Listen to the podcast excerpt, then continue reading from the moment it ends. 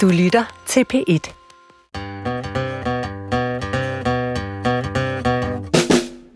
Du lytter til Vildt Naturligt på P1. Din værter er... Vikke Knudsen. Og Johan Olsen.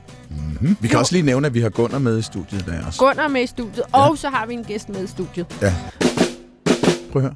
Kan man lige høre, Gunnar, han knaser et eller andet, hvad du har givet ham? Ja, han har lige fået en lille, en lille hoop, hedder de. Hoop? Sådan en rund knase ting. Okay, ja. Med laksesmag, tror jeg. Med laks.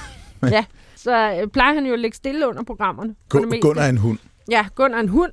Og ved du hvad? Jeg vil faktisk gerne indlede med Gunnar. Ja. Fordi dagens gæst ved rigtig meget om dyr. Mm-hmm. Og dyrs adfærd. Mm-hmm. Og Gunnar, der er jo rigtig mange, der siger, ej, hvor er han flot. Og har en flot holdning. Det er godt nok en slank model, var. Mm-hmm. Og det, det må man bare give Gunnar, det er han. Mm-hmm. Han er langbenet slank og har en flot holdning. Ja. Man kan godt få lyst til lige at ret ryggen, når man ser på hans holdning nogle gange. Ja. Men det er jo sådan med vores kæledyr, at de ikke altid er øh, lige slanke. Og det er alligevel sjældent, man ude i naturen, at man ser overvægtige dyr. Ja. Hvis man ser overvægtige dyr, så er det altså tit, Ja, de bor hjemme hos nogen. de bor hjemme hos nogen. ja. Kæledyr, produktionsdyr, ja. hyggedyr, skulle det lød. Okay. Familiedyr. Familiedyr, Ja. som vi har lært i et tidligere program. Det Ja. hedder. Familiedyr, så er det tit dem, der er overvægtige. Ja, det er man går ud og så ser man, det der solstort, det er godt nok fed. To gange har jeg set en øh, henholdsvis skovspurv og Ja. grøn irisk, som var øh, så overvægtige, at de øh, ikke kunne let fra foderbrættet. Men der kan man jo igen sige, enten så er det fordi, de har været virkelig gode til at spise fra foderbrættet, eller også så har der været et eller andet galt. Altså, de prøvede heller ikke at lette, når de andre lettede rent instinktivt. Ja, måske de stod bare. De sad bare... Øh. Ja. Så altså, ja. Nå, men øh, har du set nogle overvægtige dyr ude i naturen? Jeg har set nogle ænder, jeg synes var, var over, stærkt overvægtige. Altså sådan nogle steder, hvor folk der står og fodrer dem helt sindssygt. Så igen, De bare guflede sig igennem kilovis af franskbrød. ja. Og der har jeg altså set nogen, der var opskyndt store. Ja. Så igen er vi ude i, at der er lidt menneskelig indblanding. Til gengæld er det ikke så usædvanligt at se. Ikke om man kan kalde det undervægtige dyr. Det kan man nok godt ude i naturen. Ja. Altså det er nærmest det modsatte, man tit ser, ikke? Ja. Det ved jeg i hvert fald med fugle også, når man ringmærker dem, hvis de har fløjet langt og sådan noget. Man Ja. mærker på deres fedt Ja. foran på, på brystet, så kan man mærke, de er, så er der sådan en fedtskår. Okay, Ja. hvor, hvor god stand mm-hmm. er den her. Og hvis de har fløjet rigtig langt, så er, er der nærmest ikke et gram fedt på kroppen af dem. Nej, Således opmuntret. tynde fugle og fede ænder. fugle og Ja. tykke ja. ænder. Så øh, synes jeg, vi skal sige øh, velkommen til dagens gæst. Ja, velkommen til dig, Mads Frost Bertelsen fra Zoologisk Have i København, hvor du er zoologisk direktør. Og øhm, vi kan jo så med stolthed i stemme sige tak for sidst. Ja, tak selv. Det var en fornøjelse. Det var det i den grad. Men i dag skal vi tale om dyr og deres øh, kost. Og det må man jo sige, at du har relativt tæt på, li- på livet øh, kvad dit arbejde. Ja, øh, både i, øh, i zoologisk have, og, men jo også når man ser på dyr ude i naturen, som vi lige har snakket om. Mhm. Mm. Jeg er faktisk også en af dem, der har en hund derhjemme, ligesom, ligesom Gunnar herovre. Mhm. Mm. Øh, den er faktisk også slank. Og Ja. det, øh, det er jo ikke hendes skyld, men min skyld, Ja. fordi hun ikke får mere mad. Og det er jo sådan set det, vi kan gøre, vi mennesker. Vi kan jo styre den slags, når vi har dyrene. Ja, min mor har for eksempel også flere hunde, og den ene er en meget dygtig agility og rallyhund. Jeg ville jo mene, at den var helt tilpas flot. Men altså, så kan min mor godt sige, nu er du også blevet lidt for tyk igen. Og jeg kan overhovedet ikke altså, se det. Men der skal ikke særlig meget til, skal der det med vores kæledyr, før at de tager lidt hurtigt på. Nej, det, altså, hvis man tager en hund for eksempel, så er, er den jo ligesom alle mulige andre dyr gearet til at hurtigt at tage, at tage på, når der er mad og, og få. Og, og hvis man øh, giver den mad hele tiden, ja, så bliver den bare tykkere og tykkere, og den siger jo ikke stop. Den, den siger jo ikke, nej, nu er jeg mæt, mm. øh, og derfor så skal jeg ikke have mere. Og der er mange, der, der ligesom siger, at den, den var så sulten, så jeg gav noget mere. Ja. Og Det, det skal man ikke. Men er der også den tendens, vi måske lidt har til, at når man så sidder der med et rigtig lækkert stykke kage, og så får man de der hundeøjne, ikke? Og så får hunden måske også lige lidt et stykke kage. ja. Og, altså, ja. kommer vi også lidt til at give dem nogle ting, de måske ikke er vant til at få, hvis nu det havde været en uld, for eksempel? Det er der i hvert fald nogen, der kommer til, og der er det, hvis man sådan bare går en tur øh, et sted, hvor der er mange hunde, så kan man se, at det er mange, der kommer til det. Og det er jo ikke i hundens øh, bedste interesse, faktisk. Den vil Nej. jo gerne have det lille stykke ekstra, og så videre, men, men det er jo ikke godt af at være fed. Men hvis man så tager en øh, ulv ude i naturen, Ja. som jo må være det nærmeste, vi kommer en hund, Mhm. mm-hmm. trods alt, eftersom mm-hmm. det er jo vores egne små ulve, vi render rundt med derhjemme. Mm-hmm. Vil en ulv ude i naturen nogensinde altså have et rigtig godt, tykt fedtlag, hvor man ville kunne se på den og sige, er lidt tyk den ulv der, var. Nej, det vil den faktisk formentlig aldrig komme til. Og det er jo fordi, at vi alle sammen, alle, alle dyr, lige meget hvor de kommer fra, er, er øh, vokset op i et miljø, udviklet et miljø, hvor der hele tiden er for lidt. Øh, og det vil sige, når man ser noget, så spiser man det, og så går man og venter på, at der kommer noget igen. Og øh, hvis man er et rovdyr, som en, en ulv for eksempel, ja, så, så øh, når, når lejligheden byder sig, man kan også være, at man nedlægger stort bytte, så får man rigtig meget at spise, og så ligger man et par dage, hvor man ikke kan, kan jage, og så bliver man slank igen, og så, og så går det videre på den måde. Og, og nej, man vil, ikke, man vil ikke møde en fed ulv, medmindre nogen har blandet sig, ligesom Nej. vi hørte med anden før. Men vil det være sådan, at hvis du giver en, lad os sige en hund eller en, en ulv uendelig mad, det er bjerg, foran, du kan bare spise, du kan bare blive ved, der er ikke noget. Vil de så æde sig ihjel? Ja, måske ikke lige frem ihjel, men, men ja, de vil, de vil æde, fordi der er masser af, af ting, der, der ligesom stopper, at man øh, går den anden vej, men der, er ikke, der, er ikke, der har aldrig været en situation i naturen, hvor der var så meget, at der skulle være en naturlig mekanisme, der stopper indtaget. Øh, så derfor er, er alle dyr hele tiden op imod at sulte ihjel, men, men du vil aldrig komme i en situation, hvor man egentlig vil have det her bjerg af mad. Ja. Ja. Og hvis man har, det kan jo godt være øh, for en kort periode, at der pludselig er rigtig mange mus, øh, som Mm. mm. ulvene kan æde, eller der er rigtig mange øh, orme eller cikader, eller et eller andet, der kommer i, i perioder. Men kort tid efter, så er der ikke noget igen. Og så, hvis man har taget lidt på, så slanker man sig der. Ja. Problemet for mennesker og for kæledyr er jo, at der aldrig kommer den her kolde vinter, hvor vi ikke får noget at spise. Vi Ja. har jo hele tiden øh, tage selv bordet foran os, og derfor så, så bliver vi ved med at tage på, og det er ikke så smart. Kan du huske, da jeg var lille, så, øh, så undrede ordet mæt mig. Mm. Det er simpelthen, altså som lille, altså indtil jeg kom sådan i puberteten, så kendte jeg ikke følelsen af at være mæt. Er det rigtigt? Jeg fik bare ondt i maven. Eller sådan, du ved, ja. hvor det, man helt spilede ud. Ikke? Ja. Men jeg kunne blive ved med at spise. Der var Ja. ikke noget, der var ikke sådan en stopklods for mig Nej. for den måde.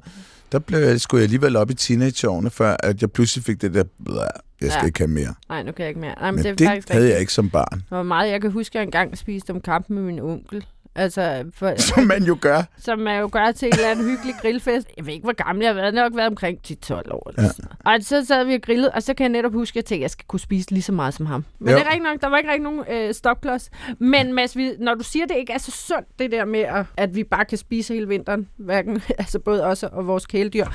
Altså, hvad mener du med, at det ikke er så godt for os? Vil det være bedre, at vi faktisk sultede os lidt igennem december og januar? Ja, det tror jeg uden tvivl, det, det ville. Øh, hvis vi tager udgangspunkt i, i dyrene, så er det jo ikke sundt at være overvægtig. Og det er, er det ikke fordi, at det giver nogle hjertekarsygdomme, og det giver noget belastning af kroppen, fordi man jo skal slæve rundt på mere vægt og, og forskellige andre ting. Så det er, Mm. ikke, det er ikke øh, naturligt. Men det er jo ikke fordi, dyrene ikke bliver mætte, som, som vi snakker om her. Man kan godt øh, opleve, hvis man får nok at spise, så bliver man mæt. Det gør alle. Men, men så er fidusen jo, så skal man jo nå at blive sulten igen. Og, og det er jo så der, hvor vi øh, ser, hvis der så hele tiden er noget, jamen, så når man ikke at blive rigtig sulten, og så bliver man mæt igen og igen og igen. Og det er så der, hvor det begynder at blive for meget. Ja. Men, men øh, hvis man tager sådan noget som en løve, for eksempel, som, som så går på jagt og, og nedlægger en gnu, for eksempel, så kan den jo æde en kæmpe, og den bliver bliver så mæt, at man næsten, det er ud som, den er ved at sprænge sig. Det har måske ædet 30-40 kilo kød, og det er jo helt vildt. Hvordan kan det overhovedet lade sig gøre? Ja. Men, men det, det gør den jo ikke næste dag igen, og næste Nej. dag igen, for så ligger den og puster ud, og den, og den kan ikke rent fysisk gå ud og jage, mens den er så, så, så tyk. Øh, og så går der lidt tid, og så, så bliver den slank igen, og så øh, vil det naturligt have en, en balance. Og det ser vi jo ikke, hvis vi bare fodrer hunden og fylder skålen op igen næste dag. Nej, det er selvfølgelig rigtigt. Man må antage, det er mere almindeligt at være sulten end mæt ude i naturen. Uanset om vi snakker øh, små biller eller store løver, så er der nok oftere, hvor man leder efter noget mad, end bare ligger og- bøvser. Men vil det kunne være en ulempe for løven? Altså, så tænker jeg, hvis der kom en rivaliserende flok løver. Altså, kan de nærmest blive ukampdygtige, når de har indtaget et kæmpe måltid, selvom det burde være en fordel at få noget energi og noget mad? Ja, det kan de, og det, det er jo en fordel at få, få energi og mad, fordi det der så holder dem, holder dem kørende på den lange bane, men hvis de bliver for fede, og især når de lige har et, så kan de ikke gøre ret meget. Og øh, ja, de kunne jo nok flytte sig fra nogle rivaler, men de vil ikke være i stand til at slås, og de er i hvert fald ikke i stand til at jage, og derfor så, så ser man jo typisk, at det jævner sig ud Ja. over, over, over tid. Ja. Når du på dit arbejde på zoologisk have, hvad gør man så der? Jamen, der er jo de der dyr, de er jo ikke ude at jage. De får vel ikke særlig meget motion, i hvert fald ikke de store af dem. Ja, der prøver vi jo at holde øje med det. Altså, vi, vi, øh, vi vejer dem, og vi giver dem sådan en huldscore, som man så smukt siger, hvor man simpelthen siger, at, hvis man, at at man kan sætte nogle tal på. Hvis man er meget tynd, jamen, så er man en etter, og hvis man er, er totalt øh, overvægtig, så er man en nier, og så sørger vi for, at dyrene, hvis vi kan, ligger sådan cirka midt i den øh, skala. Og det gør vi jo ved at regulere, hvor meget mad de får. Og det er meget nemt, hvis man har et dyr, fordi så kan man regne ud på gram, hvor meget den skal have, og så får den det, og det kan vi styre. Men hvis man har en løveflok for eksempel, mm-hmm. øhm, så har man groft sagt et valg imellem, at nogle af dyrene er for fede, eller nogle af dyrene er for, for tynde. Øh, fordi i, i naturen vil det være sådan, at nogen simpelthen går til af sult i sådan, en, i sådan en flok. Og der er vi nødt til nogle gange at vælge i zoologisk have, at vi giver dem lidt mere at spise, og så er prisen altså, at den den, eller hvad skal vi sige, prisen for, at den tyndeste ikke er sygeligt tynd, er, at den tykkeste er lidt for tyk. Okay. Men kan der være nogen, skal man sige, fysiologiske fordele ved at tabe sig om, om vinteren? Altså, hvis et dyr kunne vælge uden den vilde natur, så tænker jeg, så ville den helst. Så ville det være fedt nok ikke at gå og sulte. Men kan det på en eller anden måde styrke dem på andre måder, at, at blive lidt tyndere om vinteren? Øh, jeg vil hellere vende det rundt den anden vej og sige, det er en uundgåelig øh, effekt af, af sult og kulde osv., at man taber sig hen over vinteren. Og derfor er det en fordel, at man tager på om efteråret. Mm. Så de dyr, som, som oplever en rigtig vinter, måske går i, i en form for dvale og sådan noget. noget de mest ekstreme er, er sådan noget som bjørnene. Mm. De, øh, de skal tage på om efteråret, så de bliver meget, meget fede. Ja. Og det er helt naturligt. Og, og det er jo så det her øh, lækre efterår, hvor der er masser at spise, der bare for os mennesker bliver ved hele året. Men for Ja. bjørnene så stopper det jo, for så bliver det vinter, og så er der ikke mere at spise. Og hvis de ikke har taget på, jamen, så dør de i løbet af vinteren, for Ja. så, er der ikke, øh, så har de ikke nok på, på kontoen. Men hvis de fæder sig helt vildt op, så kan de klare den her vinter, hvor de helt naturligt taber sig. Men jeg tror ikke, det er det at tabe sig, der er fordelen. Det er, det er altså simpelthen bare øh, nødvendigt, fordi det er, det, der er ikke noget at få. Når så når det er frem til foråret, der er de så, så tynde, som de næsten kan være, og så står Ja. ja. de ud og skal til at parre sig og så videre, taber sig yderligere, Ja. ja. og så kan de gå i gang med at æde igen, og, øh, og gøre så det indtil efteråret, hvor de kan gøre det hele en gang til. Hvor lang tid sover en bjørn i gennemsnit? Er I dvale?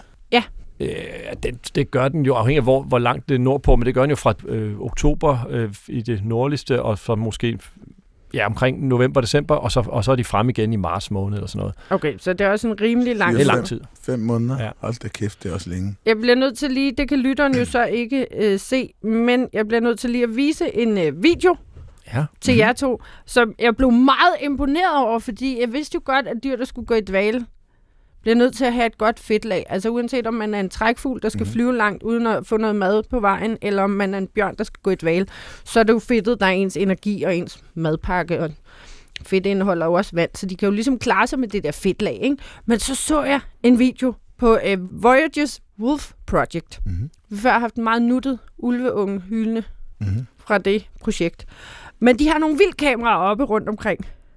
Og så har de altså, og man kan finde dem på Facebook, hvis man vil se den her fuldstændig fantastiske video. For der går simpelthen en, det ligner en sortbjørn, forbi kameraet. Hold ja, tak skal du have. kæft, den er stor, mand. ser en bjørn på den her video, som øh, er sådan nærmest en kugle med nogle ben under. Altså- Ekstremt fed.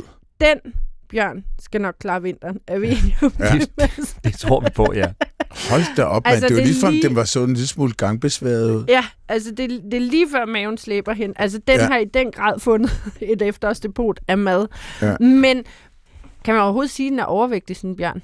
Altså nu har jeg det jo meget svært med, at man øh, shamer på nogen måde, uanset om man vejer for lidt eller for meget eller noget Mm. som helst. Men, men normalt vil man jo, så, hedder, så er betegnelsen jo overvægtig, hvis man, og så går vi efter et BMI-tal, og det kan også være lidt fjollet, og det, der kan ligesom være mange grunde til ens overvægt. Men når det er en bjørn, så er der jo ikke nogen aflige ting, eller øh, noget psykisk bag. Eller, altså, den tænker kun på én ting. Jeg skal have mad, inden jeg skal sove. Den har gjort det rigtig godt, den der, kan Ja. man sige. Ikke?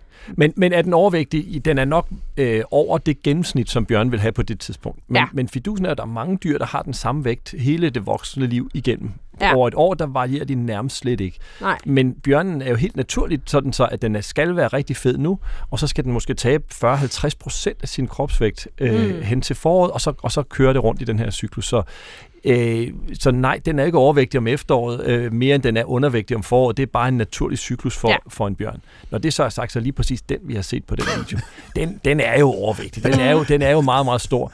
Og, øh, og, men det er formentlig en fordel for den lige der, hvor den, hvor den skal være. er også ubeskriveligt nuttet. Det er Ja, ja, meget den er svært ikke at få lyst til at give den en krammer. Det skal man lade være med, hvis man møder en bjørn ude i naturen. Ja, skal Men man gøre. Ja. Ja. man kan godt få lyst alligevel. Nu har vi talt om pattedyr mest. Vi har også lige berørt fuglene, som spiser en hel masse, før de skal på træk. Men hvad med, der er jo masser af insekter, som også går i hi hen over vinteren, øh, på vores breddegrad i hvert fald. Har, har- de også fedtdepoter? Ja, det har de. Øh, De bruger så ikke så meget af dem, fordi de, øh, de jo, når de køler ned, så kan, kan have et meget, meget lavt energiforbrug. Men de har, det har de også, og de er også, øh, jeg har ikke nogen tal lige at slynge ud, men de er helt klart tungere, når de går ind i, øh, i den her dvale, end når de kommer ud igen på den anden side. Mm. Fedt. Jamen, det er rigtigt. Der er jo det der med, at bjørnen skal jo holde en kropstemperatur. Falder den temperatur, når den ligger i, i Ja, meget. Øh, en, en bjørn vil jo normalt have en, en, en kropstemperatur, der er en, en cirka 38 grader, lidt højere end, end vores. Og når den ligger der, der er den nede på et par 20. Ja. Wow, Og, og det er en meget stor forskel. Kæmpe forskel, og det er jo, det er jo, øh, det er jo stofskiftet. Ja. Ja. Og det er jo det, der, der har betydning. Krops, øh, temperaturen har kæmpe betydning for, hvor hurtigt vi forbrænder energi, og, Mm. og også hvad vi kan- yde osv. Det er jo noget det, vi ser tydeligst på, på krybdyr, som, som naturligt svinger frem og tilbage, hvor at vi mennesker, vi ligger stort set konstant, men, men når bjørnen er kølet ned på den måde der, så kan den ikke ret meget. Den gør ikke ret meget, men den bruger også væsentligt mindre energi, og det er jo fidus. Jeg mener også, at vi mennesker, når vi bare går i seng om aftenen, også, så falder temperaturen også en lille smule. Ja, men det er sådan noget med 0,4 grader. Eller sådan. Det, det, det er ret meget lidt. Det er meget lidt. Men Men en lille bitte, bitte smut. Jeg har det tit sådan, det ved jeg ikke med jer og lytterne, men jeg har det tit sådan, hvis jeg har spist helt vildt meget, Mhm. lige før jeg gik i seng, så kan jeg godt mærke, at mit stofskifte har banket derud af hele natten, og så er jeg så sulten, når jeg vågner om morgenen. Nå. Hvorimod, hvis jeg ikke har spist noget om aftenen, så er det som om, der er lidt ro på. Og så er det som om, kroppen ikke har arbejdet så meget for ligesom at... What? Så det virker helt Men jeg er helt modsat. ulogisk. Jeg- Nå, okay, Nå. fordi, og så når jeg vågner om morgenen, så kan jeg vente til eftermiddag med at spise. Nå, det var da virkelig underligt. Det er som om mit stofgift lige går lidt i bero, hvis der altså er gået nogle timer, før jeg Nå. går i seng. Har du det sådan også, Mads? Nej, det, det synes jeg ikke. Jeg tror heller ikke, at en stofskifte på den måde varierer sådan over, over timer. Det, det tvivler jeg egentlig på. Men til gengæld er det jo, er det jo ret øh, veldokumenteret, at hvis maven er strukket, hvis man virkelig har spist meget, så maven er strukket ud, så føler, føler man det mere sulten næste dag osv. Så, videre. Mm. så der er nogle ting i sådan rent Ah. fysisk der. Altså ligesom man kan vende sig til at spise mindre over en periode, hvor Ja. man i starten måske er sulten, Ja. hvis man spiser en lille. Ja. Ah, nå, så det er bare mit maveskin, Må, Der- ja. min mavesæk, der Måske, snyder mig. måske er det, øh, men, men der er selvfølgelig også, hvis man, hvis man skal jo fordøje det her. Altså, Ja. Det er jo den der cyklus, der er imellem, hvornår man, øh, hvornår man spiser, hvornår man fordøjer, hvornår man så er klar igen, og, Ja. og så videre. Det er jo, øh, er jo helt afhængigt af, hvad, igen, hvad man er for et væsen. Ja. Og, og når vi hvis man trækker det ud i det ekstreme, vi snakker lige om løver her, som måske spiser helt vildt meget, så ligger en uge. Hvis man nu tager sådan noget som en slange eller en, en krokodille for eksempel, som måske kun får noget at spise hver halve år, sådan en stor Hvad? øh, nilkrokodil, der ligger et eller andet sted i en lille øh, vandhul, som nærmest tørrer ud, så kommer der et eller andet stort dyr forbi, som den får held til at spise. Ja. Ja. Så kan der måske gå øh, mange, mange, mange måneder, øh, måske i hvert fald helt op til et år, før den får noget at spise igen. Hvor den overhovedet Ej, ikke er spiser? vildt. Hold Så da, kan, man- så kan den da heller ikke lave meget. Nej, det gør Nej. den heller ikke. Det er jo det der er fidusen, så, så skruer Ja, den jo helt ned for alting, og, og, og vi, øh, hos slangerne er det, er det veldokumenteret, at de faktisk øh, mister, øh, deres organer bliver simpelthen mindre, så, så tarmen bliver mindre, hjertet bliver mindre, øh, leveren bliver mindre, og så bliver det så opreguleret igen, når de får noget at spise, så, zzz, så starter alt det her op. Og det er jo, det er jo simpelthen, wow. når man har en livsstil, der hedder, jeg kan ikke løbe rundt og lede efter noget at spise, som løven kan. Mm. Øh, Jeg er nødt til at sidde og vente på, at det kommer hen forbi, men så er man nødt til at kunne indrette sig. Nej, hvor er det spændende. Det er jo, det er jo, øh, det er jo virkelig interessant at spise så sjældent. Det, er- men men der, det er jo også det, vi taler om, når vi taler om, hvad hedder det, endoterme dyr. Altså det, det man kalder varmblodet. Ikke? Ja. Altså, jo større man er, jo mindre øh, energi, altså jo mindre jo, mængde føde skal man indtage i forhold til kilo kropsvægt. Mm. Så hvis du har sådan en lille spidsmus, så skal den spise konstance for at klare sig og holde temperaturen op. Og, hvis, og mens elefanter, de kan klare sig på lidt mindre. Per per, per kilo. Ja. Men, Ja. ja. men til gengæld, så fordi de er så store, så, så øh, og, Ja, ja. og de to ting hænger jo også sammen. Øh, Det, Mm. giver jo, det giver jo mening på den måde. Ja. Men altså, det mest ekstreme er vel en, en kolibri, eller, eller sådan ja. et eller andet, som, som kører fuldstændig, ja, nu siger du spidsmus, men altså, der er bare hammer derudad, og som skal spise hele tiden, og det øjeblik, der så ikke er, så kan, øh, det kan de faktisk begge to, så kan de skrue ned for kropstemperaturen, og så dermed spare noget energi, indtil der er, Der er noget med- mad igen. Det synes jeg kan huske fra biologistudiet, at kolibrier er særlig dygtige til at skrue ned for temperaturen når de, om natten. Lige præcis. Så de har, en- man kalder det torpor. Altså det er sådan en slags vintersøvn. Det er bare kun for, et, for en nat. Når det er koldt, så, så kan de så skrue ned. Og, og det vil de være nødt til, fordi når de kører med, med fuld skrue om dagen, jamen, så skal de have noget at spise hver anden time eller sådan noget. Og det kan de jo ikke få i løbet af natten, hvor det er mørkt, og de ikke kan navigere. Jamen, så skruer de ned for, for temperaturen, sidder helt stille og sparer deres energi, indtil de så kører på igen om morgenen. Nå. Så må omgivelserne virke exceptionelt varme på dem, når de skruer temperaturen så langt ned. Men det er de jo så Ja, det- udviklet til at kunne klare, ikke? De, Man kan jo, kender de det. kan jo ikke skrue længere ned, end, end, Nej. end omgivelserne er. Men øh, de lever jo så relativt varme steder, Ja. ja. og dermed så, så koster det ikke energi øh, for dem. Det, kan de, Nej. det, altså, det handler om at spare. Jeg synes, vi skal snakke lidt mere om det her med vinterdvale og vinterhi og vintersøvn og, og alt sådan noget. Men først synes jeg lige, vi skal have en lyd mere. Men det her er gættelyden. Det her program er ikke helt Uh. lydefrit. Nej, det... Er I klar? Mm-hmm. Er lytterne klar? Ja. Okay, det kommer her.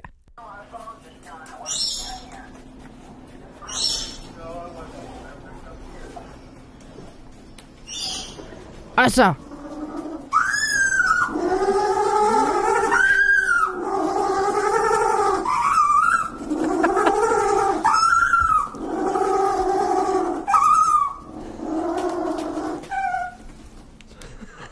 en skøn lyd. Wow, det er en underlig lyd. Dejlig lyd, ja. Ja. ja. Men man bliver glad af den. Ja, ja, helt klart. Ja. Nå, okay, den skal, lige, den skal jeg lige have på værkstedet lidt.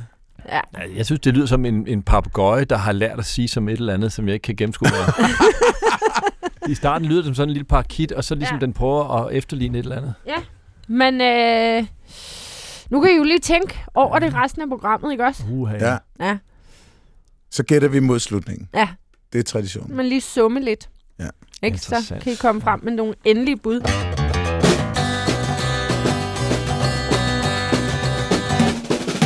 Hvis man går i egentlig dvale, så har man også en speciel type fedt, Mm. som man kan brænde Nå. af. Nu er det jo sådan, at, at når man skal nedbryde øh, fedt, for eksempel, som man har spist, og så kan man, så kan man få noget energi ud af det, noget, man kalder det ATP, som man kan bruge til at bevæge musklerne med og sådan ting. Men man kan også bare nedbryde og opbygge og nedbryde og opbygge og nedbryde og opbygge. Og hvis man gør det, så, så udvikler man varme i sådan noget, de kalder futile cykler, så vidt jeg husker.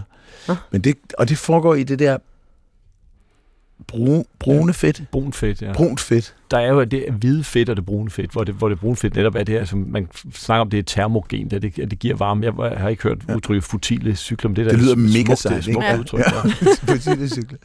Men Ja. at, den, at, den, øh, at ja, det genererer varme ud over frigive energi, hvor det almindelige fedt, det, der er jo også varme involveret, men det er ikke så meget. Til gengæld er der vand. Nå, det, jeg synes bare, det er, det er interessant med, at... Fordi jeg ved nemlig, at baby også har brunt fedt. Mhm. Jeg synes, Nå. jeg var sådan lidt... Ja, baby er lidt speciel der.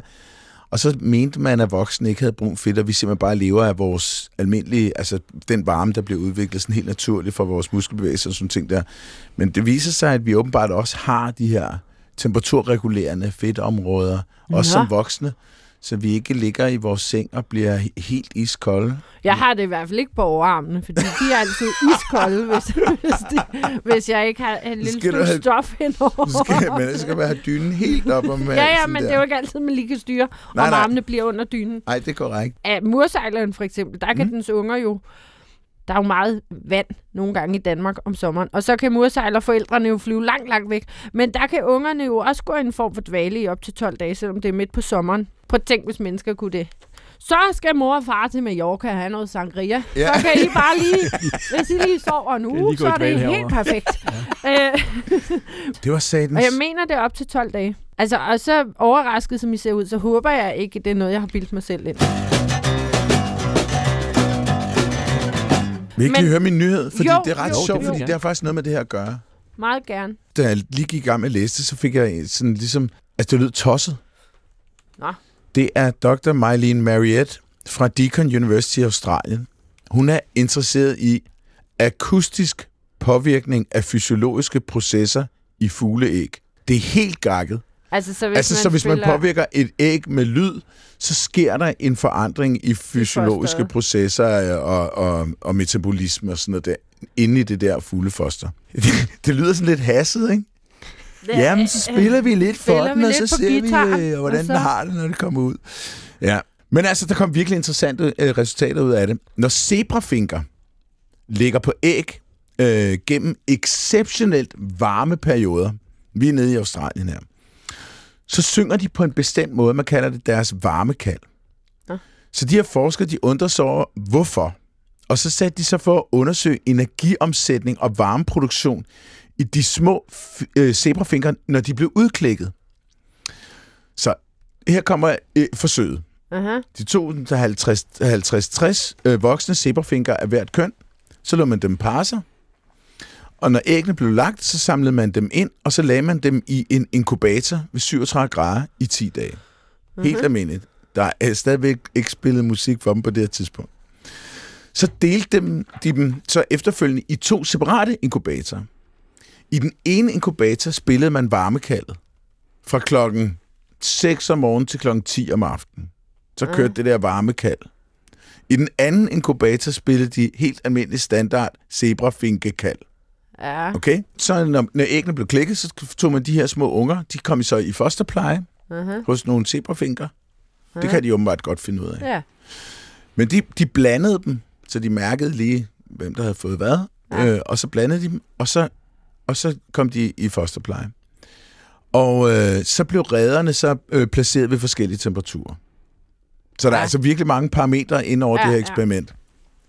Men det sjove ved det er, at blodprøverne viser, at energiomsætning hos de fugle, der havde fået spillet varmekald under rugetiden, de havde en anderledes respiration end dem, der bare havde fået almindelig sang, mens de lå i ægget.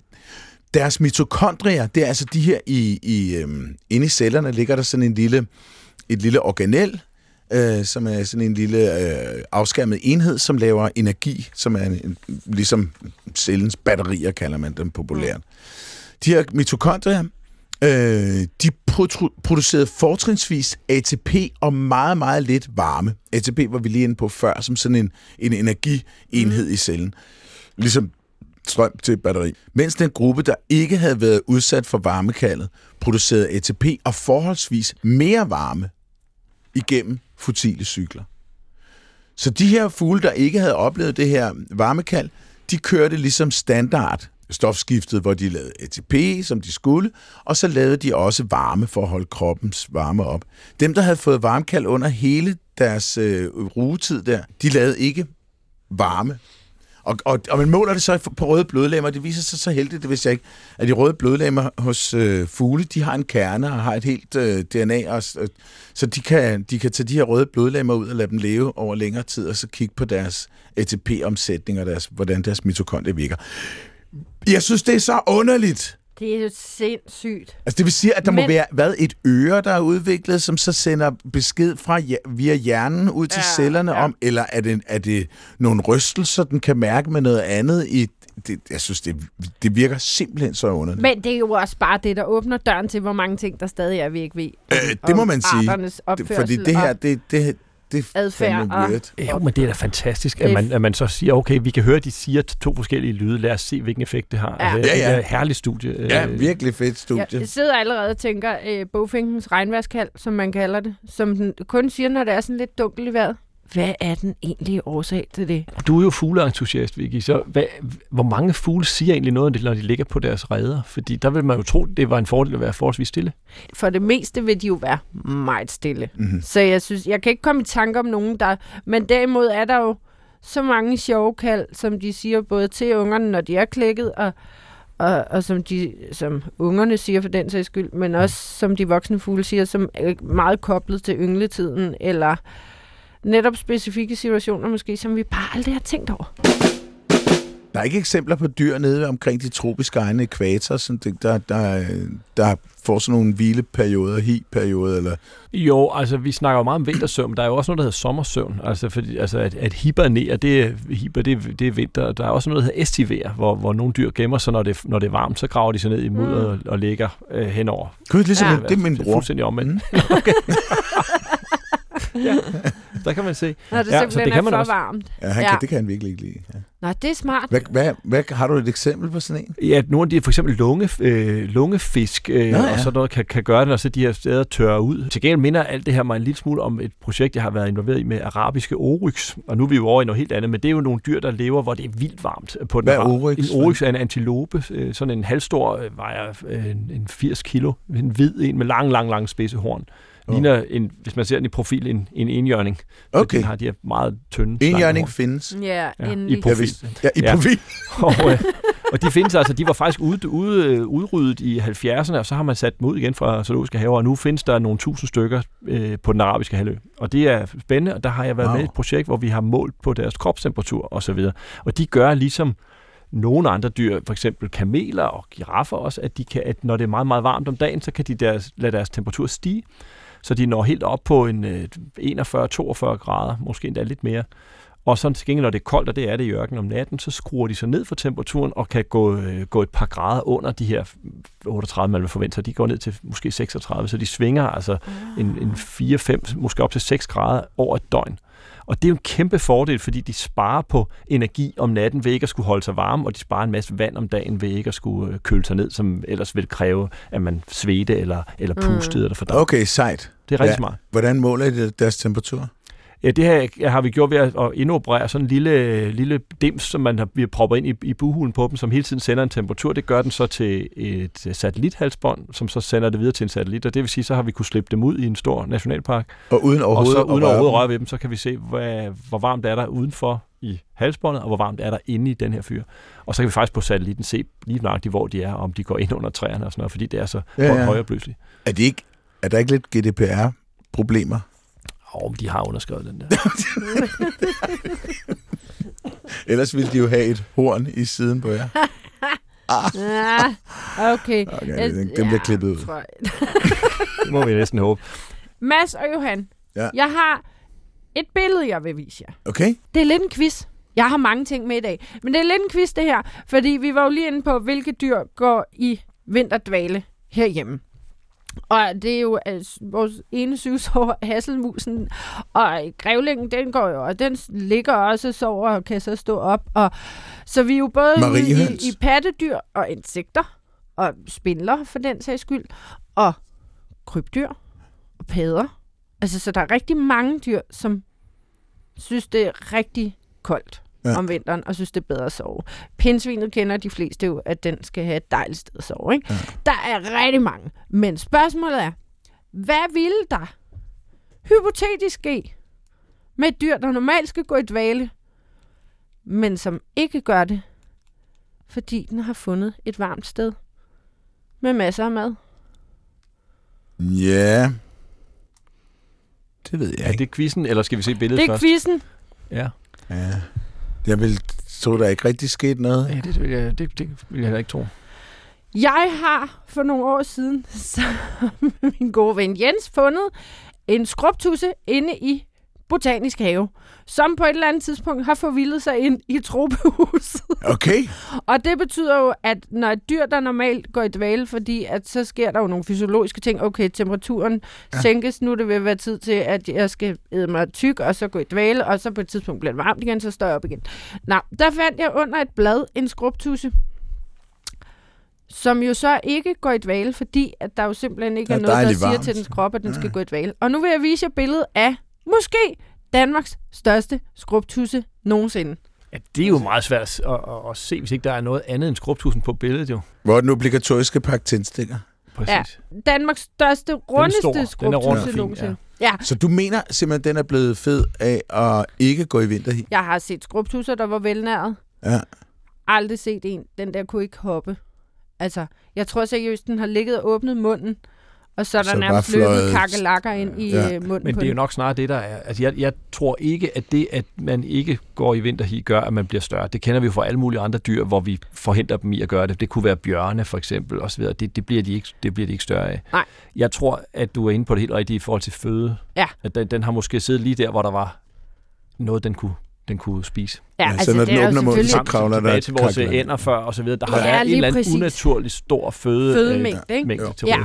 Og det er nemlig også min konklusion. Ej, altså, det kan da godt være, den kunne bevæge sig lidt, men den lå... Altså, nu har skrubtusser jo øh, giftkirtler, så for det meste stoler de jo på, at de ikke bliver opdaget, og, og, og men, at de er så godt kamufleret, ellers så har de jo deres giftkirtler til forsvar. Så Mm. den vil jo selvfølgelig også ligge stille, når jeg åbner, eller vender sådan et stort blad. Jeg kan vise, den var øh, sådan her, tror jeg. Altså, det var, vi er, vi er nok oppe i... Jeg vil formode, Se det i diameter.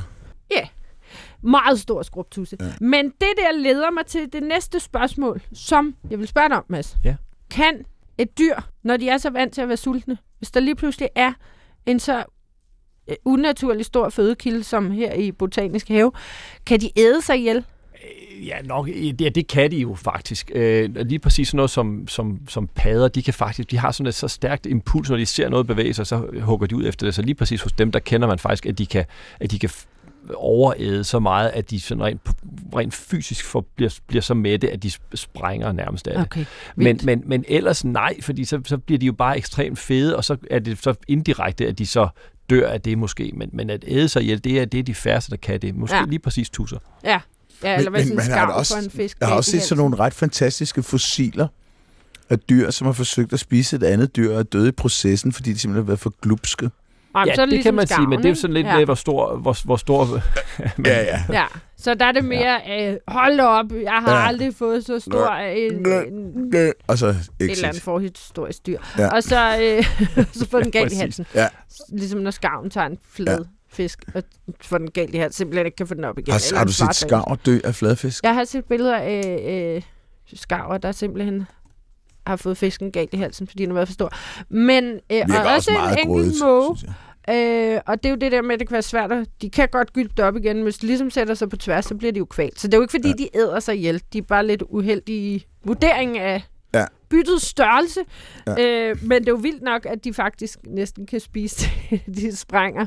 For jeg tænkte også, for det meste ville de vel bare ligesom løven lægge sig ned og Ja. ja. sove. Få sig en Men det kunne godt være, der bare ja. var nogle instinkter. Og det er ja, der jo så men måske det er, hos det er der jo et stykke hen ad vejen. Men, men det er jo også det her med, at øh, vi, vi startede he- helt det her med at, at snakke om ænder, som var blevet alt for fede, fordi folk stod og gav dem for meget brød og så videre. Og det er, jeg, jeg kan, kender ikke til nogen tilfælde, hvor, hvor dyr er blevet ekstremt fede af, af sig selv. Nej. Men der er jo masser af eksempler på, hvor et eller andet menneskeskabt så gør, at der pludselig er mere føde, som, ja. Ja. som så gør, at, at, at dyrene kommer helt ud af proportion. Og den bjørn, vi så på videoen, det er jo muligt, den bor i en nationalpark, hvor den går i skraldespandene, eller et eller andet, ja. Ja. som har gjort Ja. ja. det, at det ikke bare er laks og blåbær, der har, ja. Ja. der har fedt den op. Ja, altså jeg tror, så det der, jeg tror, det er et ret vildt sted, alle, alle deres videoer med ulve og bjørne og alt sådan noget. Mm. Så jeg tror bare, at den har været en dygtig og erfaren bjørn, der vidste lige, hvor de fedeste laks var. Ja. Ja. Men det er jo rigtigt nok, at der tit er menneskelige faktorer.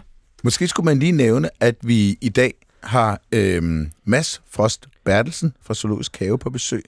Han er zoologisk direktør derinde.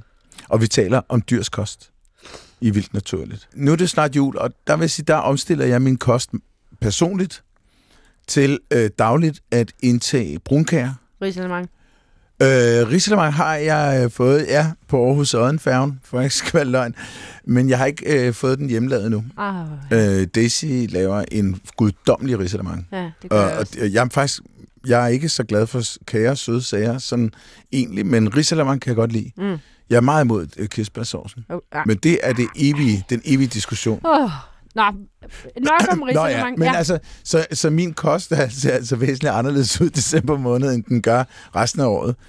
Øhm, men det tænker jeg, at der også må være dyr, der har det på den måde.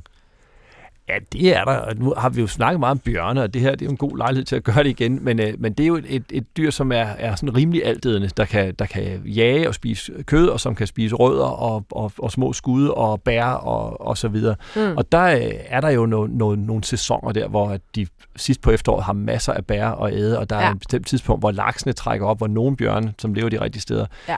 æder helt vildt af de her fisk, og bare står øh, i, i øh, ugevis og æder og æder og æder de her Ja. øh, laks for eksempel. Så på den måde er der jo nogle, nogle mønstre i det. Der er også... Øh, for eksempel, nu har, har vi har hørt meget de sidste par år om nogle af de her græshoppe-sværme, der har, der har Mm. slået til, og der oplever man, at de vilde dyr, der så er i nærheden, de jo får en helt fantastisk mulighed for at æde sig øh, store og fede det. Man har en høns, der nærmest har, har, øh, har ædt sig ihjel, som mm. vi, vi talte om før, men også vilde, vilde fugle og krybdyr, som, som jo får serveret det her mad, hvor de Mm. bare æder. Og så, Bare åbne munden. Ja, Mm. mm. til gengæld, så det er overstået, så kommer der en periode, hvor alt er et og, og, og goldt, og hvor fuglene må, er nødt til at flyve et andet sted hen, og hvor krybdyrene så må, må lægge sig og vente på, der, at der kommer noget nyt. Mm. Ja. Så, så ja, der, der er de her svingninger, men, øh, men jo ikke just i juletiden, i hvert fald ikke her til lands, fordi der er, der er ikke meget at få ude i naturen. Det er Nej, ikke lige så traditionsbundet som vores Nej, det er det jo ikke. men jeg kan jo se, jeg kan Men- se for eksempel sådan noget med, at øh, du kan se kravefuglene øh, og ringduerne, der sidder og spiser nogle bær. Jeg er ikke helt sikker på, hvad det er for nogle bær, men jeg har bare set dem rundt omkring i Mm. mm. universitetsparken og sådan lidt. Og det er som om, at de bær, dem spiser, begynder de først at spise nu. Ja. Og en hare for eksempel, så er der måske ikke fyldt med skøn kløver, hvis man godt kan lide det. Og så Mhm. må man tage lidt mere kedelig øh, bark og, og rodskud og alt sådan noget af den stil. Så det er vel meget naturligt for dem at få en kedelig kost i forhold til den, de måske ville foretrække, når det bliver de Det gør- er, det er fuldstændig, fuldstændig naturligt, øh, og, men instinktet hos de fleste væsener, i hvert fald dem, der, dem, der er, er generalister. Altså, det har vi, når vi snakker meget om de dyr her, som, som kan spise forskellige ting, for der er jo nogen, det kan vi vende tilbage til, der kun spiser en bestemt ting, men, men dem, der spiser alt muligt, øh, der er instinktet jo, man går efter det, der er mest sukker og mest fedt i, Ja. fordi det er det, man hurtigst kan tage på af, fordi igen, at, at behovet er at, at slå til, når, når chancen er der. Og mm. det vender jo igen tilbage til, hvorfor at, at vi har det med at blive for tykke, fordi vi hele tiden har adgang til det, der er, er sukker og, og, og fedt, og, og Ja. aldrig får de, de knappe perioder. Nej. Så på den måde, så vil dyrene, ja, de vil have nogle præferencer, og det vil de gå efter, og efterhånden, som de ikke kan få det, så er de jo nødt til at spise noget andet. Ja. Og ja, så nogle af de her bær, der er, er kedelige, og der ikke er meget næring i osv., ja, de, det er bedre end ikke at få noget. Så Ja. det, det er så det. Og vissent, øh, altså visne planter osv., som der heller ikke er meget, meget krudt Ja. i, men, men som man er nødt til at holde, hvis man er et rådyr, holde sin vom i gang hele vinteren, sådan så ikke at, at det Ja. går i stå. Jeg har også set øh, et billede af en musvåg, der spiser franskbrød, når der ligger et helt snil af. Altså, så man ved. Der kan man kalde det desperation, fordi det er ikke noget, en musvåg normalt går på. Så er man virkelig ude i yderste Ja. og et nødstilfælde, hvor man bare bliver nødt til at indtale. alligevel. Ja, lige præcis. Der er jo også lige det lille faktum. En ting er overlevelse, og så er der det der at føre sine gener videre. Og så bliver de vel også tynde på den anden side af det. Ja, ja, det gør de. Altså det enkelte individ bliver jo så, så tyndt, for det er jo enormt øh, energikrævende at give, øh, at give generne videre på den måde, især Mm. for, for hunderne selvfølgelig, som skal måske give mælk, eller, eller for begge køn hos fugle, som pisker frem og tilbage mm. og skaffer, skaffer foder. Så det er enormt øh, opslidende, men jo enormt vigtigt, og, og et instinkt, der, der overskygger alt muligt. Ja. Men det er jo også interessant på et øh, bestandsniveau, fordi nogle af dem, der kan blive fede, det er jo sådan noget som som øh, mus, øh, gnaver, mus og rotter for eksempel, der Ja. kommer ind i et eller andet lade, hvor der er øh, øh, tonsvis af, af korn for eksempel. Ja. De kunne jo bare blive, blive federe og federe og federe, men det de jo i stedet for at gøre, det er, at de skynder sig at, at lave noget afkom, som meget hurtigt laver noget mere afkom, og på den måde så bliver der så hurtigt så mange, at det jævner sig ud. Ja. Og, og det er jo også sådan rent biologisk, det er nogle af de ting, der er vildt fascinerende med de her øh, cykler, der, der ligesom er af, Mhm. af lemminger, som der bliver flere af, og så kommer der flere sneuler, som så æder lemmingerne, og så er der færre sneuler, og så kører det rundt, og, og der hele, hele den balance er, er også fascinerende. Du nævnte før, at der var eksempler på dyr, der kun spiser én ting. Ja, Det synes jeg var lidt fascinerende. Hvad er det for nogen? Der er jo Eller har du et eksempel? Utrolig mange, ja, rigtig mange insekter for eksempel spiser jo kun én ting. Mm. mm. utrolig mange biller øh, spiser én slags øh, bønne, eller lige præcis kun øh, øh, kernerne i, øh, i æbler, eller øh, øh, kun egetræets øh, ved, og så ligger de derinde og spiser egetræ i to år, kommer ud og, og er, er fremme i, i to måneder, lægger, parer sig og lægger nogle æg, og så kan deres larver æde egetræ igen. Mm. Ja. Øh, det kunne være sådan nogen herhjemme, ikke? men der er jo også øh, sådan klassiske eksempler. Den store panda, som kun spiser bambus. øh, koalaer, der spiser eukalyptus. Ah, ja. øh, Ja. giraffer, øh, lidt mere bredt, men som i bund og grund spiser blade. Mm. Øh, og, og ikke ret meget andet. Så, så dem er der virkelig rigtig mange af. Det må være en risikabel øh, strategi, ikke? Jo, Hvis det, det fede emne forsvinder, så er det slut. så er det slut. Du kan ikke lige... Nej. Men det er jo, til gengæld så er det jo, er det jo tit nogle øh, arter, som bor et sted, hvor der er masser af det her. Så Ja. så, ja det er risikabelt, hvis man er, er panda og flytter et helt andet sted hen. Men hvis man bor i de togskove, hvor, der, hvor det eneste, der er, det er bambus, så er det faktisk en meget, meget sikker øh, strategi. Altså, vi- vi, vi mennesker, vi bliver, har for at vide fra vi er små, at det er vigtigt med varieret kost. Det har vi åbenbart brug for. Hvordan, hvordan kan det lade sig gøre, at et andet pattedyr så kan spise én type blade? Der må der være masser af ting, de ikke får. Hvad med øh, øh, vitaminer og... Ja, altså Mineraler. De, de, de, man kan jo sige, at det er jo lidt ligesom det der med, om, om, om brumbasser ved, at de ikke kan flyve og, og så videre. Så det virker jo, det kan vi jo se. Men, men vi ved også, at det er lige på kanten. Hvis vi, hvis nu, altså økolyptus, det, er- det er så koalaer, men hvis vi tager, tager pandaen igen med, med bambus, Ja. øh, så ved vi jo, at det er cirka 4% af det, de æder, de faktisk omsætter. Så de skal æde Shit. helt kolossalt meget, og Nå. de sidder simpelthen og gumler hele dagen for at, at få det her ud, og deres tarmsystem er i virkeligheden ikke øh, designet til det, om man så må sige. Så det er lige på kanten af, hvad der kan lade sig gøre. Øh, koala er, er lidt det samme, og der er en masse giftstoffer i det her eukalyptus for, mm. for deres vedkommende, som de skal håndtere.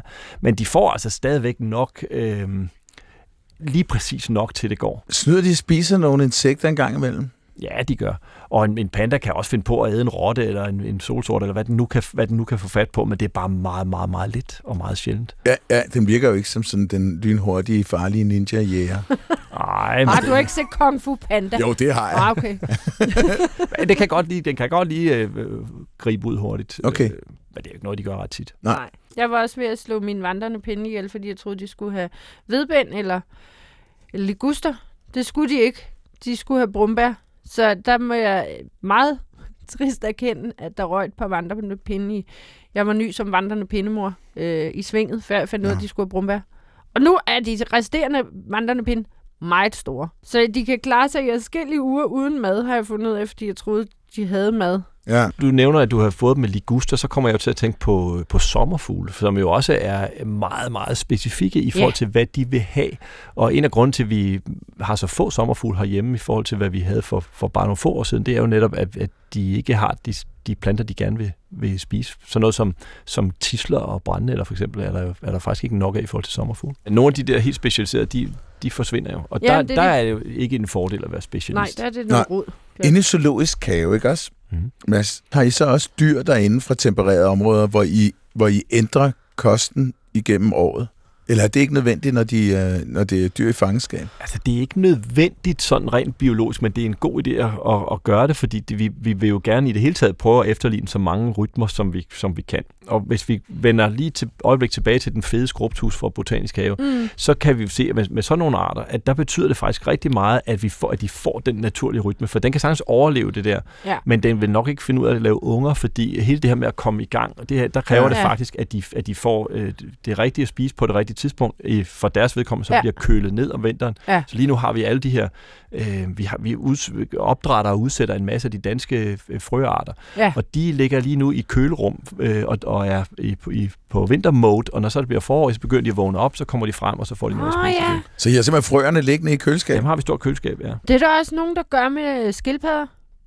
Og det, er øh, altså også ja. ja. bare til privat, til privat brug, skulle Ja. jeg til at sige. Men, øh, øh, Det er en udmærket måde at, at være sikker på, at de ikke, øh, hvis man har dem liggende ude, så kan det jo risikere at blive for koldt øh, til en, til en øh, landskildpadde for eksempel, Ja. at, at den så går hen og dør af det, og det kan også blive så varmt, at den pludselig står op på et øh, forkert tidspunkt. Ja. Så, så hvis man skal styre det, så er det en meget, meget god måde. Ja. Men vi styrer det også med sådan noget som pingviner og andre Ah. øh, fiskeædende fugle, som, som vil have en, en cyklus i løbet af året, hvor de får forskellige protein- og fedtindhold osv. Og ved at efter, prøve i hvert fald at efterligne det her, så kan vi, så kan vi simpelthen stimulere dem til at, at have et mere naturligt liv, og også på en bedre opdrætssæson. Ah, Wow. hvor giver det god Okay, med mening. pingvinerne, hvad gør I der? Ja, der skifter vi mellem, øh, mellem de, øh, altså øh, på nogle tid- tider af året, der får de øh, smelt for eksempel, og andre tidspunkter får de brisling, som er, altså har forskellige, jeg kan ikke huske, hvad der har været lige nu, men altså Nej. ham har et henholdsvis højt øh, fedtindhold og højt proteinindhold. Ja. Nej, Det er sjovt. det er sjovt. Er der nogen, har I nogen øh, europæiske dyr, som er i udendørsbure, der helt naturligt går i dvale? Altså udover Ja, vores, der... vores bjørne gør faktisk. Okay. De får ligesom muligheden for det. De behøver jo ikke at gøre. Nej. Så, så brunbjørnene øh, går, i- går typisk øh, mere eller mindre i, i dvale nu her. Og det afhænger lidt af temperaturen, og nu har det været koldt, så lige nu der, der ser vi, at det begynder de at gøre. Men andre gange, så kan det være så varmt i Danmark, at det, det behøver de ikke. Hvor vi ser dem helt tydeligt, når vi er oppe i så, så, så skal de. Ja. Nej, men det der egentlig, jeg så egentlig også godt en video for nylig fra en anden zoologisk have i Danmark, hvor en af deres bjørne var godt i gang med at stoppe hulen med halm. Ja, ja. Så den havde også mærket temperaturforskellen i sine små poter. Laver, den, øh, laver de huler ved at grave, eller finder de en ja, de, klippesprække? de kan eller? begge dele. Øh, vi, hos os der har de en, i gåsøjne en klippesprække i form af et, af et hus, men de har faktisk gravet, vores brunbjørn i år har, har, har gravet et kæmpe, et kæmpe hul, som de øh, åbenbart synes er, er hyggeligere end, end det, de har fået af os. Ej, men det er jo ikke anderledes, end når man giver en kat en kattehule, så vil den hellere ligge på papkassen. Det er sjovere at kratte i sofaen, end det der krattebræt. ja, Nå, hvor hyggeligt. Så brunbamserne gør. Ja, det gør de. Og isbjørnene gør jo også til, en- til, en, til en vis grad. Ja. Øh, det er jo typisk sådan, så hannerne er vågne om vinteren, og hunderne går i hi, i hvert fald hvis de har unger. Nå, Så okay. ligger de, der er det jo ikke, fordi de er i dvale på den måde. De, de ligger, når de skal have unger, så ligger de sammen med, med unge fødder. De har bitte, bitte små unger, Ja. og så øh, ligger de med dem, indtil det bliver forår. Og så bliver de også ret tynde. Ja. Ja, ja, de, altså, de skal jo være sådan en, altså hannerne er jo, er jo meget store og vejer op til 600 kilo eller sådan noget, men, men en, en hund, isbjørn, den skal helst veje omkring 300-350, når den går ind, hvis den skal have, have unger altså. Mm-hmm. Øh, og så tager den de, de 100-150 kilo øh, hen, over, hen over den vinter. Men Det er jo lykkes helt sindssygt helt at vildt. tage 100-150 kilo. Jo, men Altså, den, der er jo ikke og noget tilbage af det mere dyr. er det jo, at den, ud af det fedt, der laver den mælk til Ja. sine unger, som, Ja. den, som den ligger og, og, og, og opfoster. Og hos os, der kan den få lidt ekstra foder, men hvis den, øh, hvis den ligger oppe i Grønland eller Svalbard, eller hvor det er henne, så får, ja, der kommer der ikke nogen at fodre den. Så så lægger den sig og sneer til, og så ligger den med ungen derinde og lever af sit, af sit spæk, indtil vi kommer hen i marts måned, eller sådan noget, hvor den så står op med to unger efter sig, som den har lavet af sig selv. Det er ret vildt. Til de lyttere, der sidder derude, der måske ligesom nogle af os andre, går og tænker, julen, nu har jeg simpelthen alt for meget fedt og alkohol og sukker nu. Bliver det hvid januar, nu skal jeg simpelthen bare passe på. Det vil sige, der skal man øh, sørge for at lægge sig et sted, hvor der er ekstremt koldt. og så har jeg hørt, at hjernen bruger virkelig meget energi. Det er virkelig et organ i kroppen, der bruger virkelig. Så, så man tager en, en, en kryds og tværs, en svær kryds og tværs med, og så lægger man sig skidekoldt, og så løser man kryds og tværs. Så skulle man være ude over det i løbet af et par uger. Hvis man kan holde blyanten du ligger ekstremt koldt der uden noget der, så kan det være, det er meget hurtigt overstået. Jeg, jeg tror ikke, det er en god strategi. For det mig, jeg vil dø. Men Jamen. jeg er som sagt også en frossen pind. Jo, men det vil vi jo alle sammen. Det er jo Okay. ikke, vi, vi er jo, øh, i bund og grund kommer vi jo alle sammen fra, fra Østafrika, og så vandret Ja. ud forskellige steder, har, har været Ja. gode til at tilpasse Jeg kan godt os, men, mærke, men jeg vi kan ikke gå vinter i. Det, det kan vi bare ikke. Nej. nej. Men Mads, øh, som zoologisk direktør for, for Zoologisk Have i, i København, så, så er man jo lidt fristet til at høre dig, hvilke dyr du spiser her hen over hen, til- altså julen personligt. Jeg, jeg er jo øh, ikke mere puritansk, end jeg kan finde på at spise alle mulige dyr. Øh, Mhm. Men øh, til jul, der skal vi nok have en, en and. Mm-hmm. Ja. Ej, lille and. Spiser I nogle af dyrene inden for Zoologisk Have? I må jo aflive nogle af dem. Ja, nej, det gør vi ikke. Øh, Det, vi, for det første vil vi synes, at det etisk var på, på kanten. For det andet, så er vi øh, underlagt det, der hedder biproduktforordningen, hvor det er sådan, at, øh, at sådyr, de øh, er øh, kategori 1 øh, biproduktaffald, som man ikke må bruge til, til menneskefoder. Man skal faktisk søge endda en dispensation for at få lov at fodre sådyr til hinanden, og det får vi heldigvis af Fødevarestyrelsen, sådan så Ja. løven godt må spise en zebra. Men som Ja. ja. udgangspunkt, så må den faktisk ikke. Jeg var jo i praktik derinde hos jer, da jeg var, det, vi er tilbage i starten af 80'erne. og der kan jeg nemlig huske, at jeg fodrede løver med, det var ikke zebra, det var et andet, det var et hjort dyr. Kan ikke huske. Det er også lige meget, men der fodrede vi. Men øhm, det var da ærgerligt. Det gjorde man i Ja. gamle dage, det er for, og gamle dage i den her sammenhæng er for 20 år siden, inden, inden de her øh, regler kom. Der kunne Ja. man godt sige, at nu har vi, nu har vi den her fine eland-antilope, som er, er blevet aflivet af alle de Ja. rigtige årsager, øh, og, og den kunne de så finde på dengang at, at have, have taget en lunds af til, øh, til julefrosten. Ja. Det, det, det gør vi altså ikke mere. Ej, det, Nå, det var da twist. spændende, var. Det var, øh. Øh. jeg synes, at det var bedre at spise dem, end at smide dem ud. Vi Ja. smider dem jo sørme heller ikke ud, men Nej, vi nej, har jo så- nogle andre, der kan spise dem. Så, så det er jo løver andre og tiger og, det. og så videre, der får lov Okay. til at spise dem. Okay. Øh, selvom jeg har en, en god kollega, der, der siger, at det er jo ligesom at fyre med mahoni og få Ja. det. Det, det vil jeg godt give ham lidt ret i. Nu vil jeg høre den der lyd, Ja. Vicky. Den kommer her igen.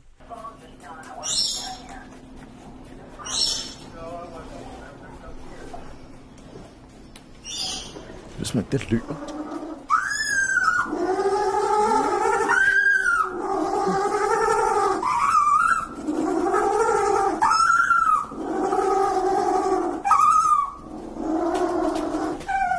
Jeg, jeg er i hvert fald ret sikker på, at det er en fugl, og vi hører, at den sidder og flapper med vingerne. Ja. Men hvad det er for en fugl, jeg synes, i starten lyder den som en parakit af en art, og, øh, og, og det sidste der, det, det, det, det jeg, jeg melder pas.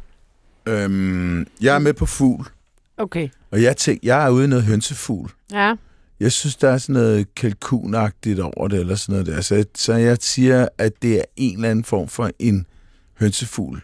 Det der dybe giver mig sådan et fordom om den ordentlige krabat, men altså, øhm, Mm. ja, det er der, jeg slutter. Så parakit og hønsefugl. Men fugl. Fugl. Fugl er korrekt. Wow! Resten er forkert. Det er Helena, en trofast lytter, der har sendt mig lyden. Tak for det. Den er, blev også meget glad for at se videoen, må jeg sige. Og det er rigtigt, der er noget, der løber. Det er en lille pingvin, som elsker at blive nullet på maven. Så I hører den løbe hen til måske en dyrepasser, øh, som sidder ved sit skrivebord, og som så begynder at klø den på maven, og så kommer de der lyde bagefter. Så her, der kalder den for at komme hen. Uh, Altså, hun plejer ikke at lyve, Mads. Nej, nej, det, det, og så bliver vi kløet på maven. For ved vi, hvad det er for en pingvin? Ja, altså, nu er jeg jo ikke så god i pingvinarter, så det er en pingvinart af en art. Det havde jeg, som, Fantastisk. det havde jeg aldrig gættet. Nej. Altså, jeg vil aldrig nogensinde være gået ned af pingvinvejen med den her. Jeg kan lige vise jer videoen. Kan du genkende arten, Mads? Ja, jeg lurer på, om det er det, der hedder en Adele-pingvin, men den, jeg kan ikke, den er meget, meget den er ikke helt herfra, udvokset, den her. Og det, det er i hvert fald en af dem, der er helt sort-hvide og ikke så stor. En lille pingvin. Det, det var stærkt overraskende, det der, Vicky. Ja. Tusind tak, fordi du kom forbi. Mads Frost Bertelsen fra Zoologisk Have, zoologisk direktør i Zoologisk Have i København. Og vi har snakket om dyrs stofskifte. Ja, det har været så spændende. Ja. Tak fordi I lyttede med. Og Eller hvis man med. har lyst til at skrive til, til os med ros eller, Ros. eller, eller idéer til andre udsendelser, eller bio, biologividigheder, kan man gøre det. Jeg mener, vores øh, mailadresse står inde på hjemmesiden. Jeg Åh oh, ja, vent lige. Vildt. Naturligt i et ord. Snablag dr.dk. Okay, og så kan man høre podcastene på DR Lyd og på sin almindelige podcastudbyder. Det er bare at søge på Ja. vildt naturligt, ja. så dukker vi op. Og du hørte i dag, øh, som din værter hørte du i dag, Vicky Knudsen og Johan Olsen.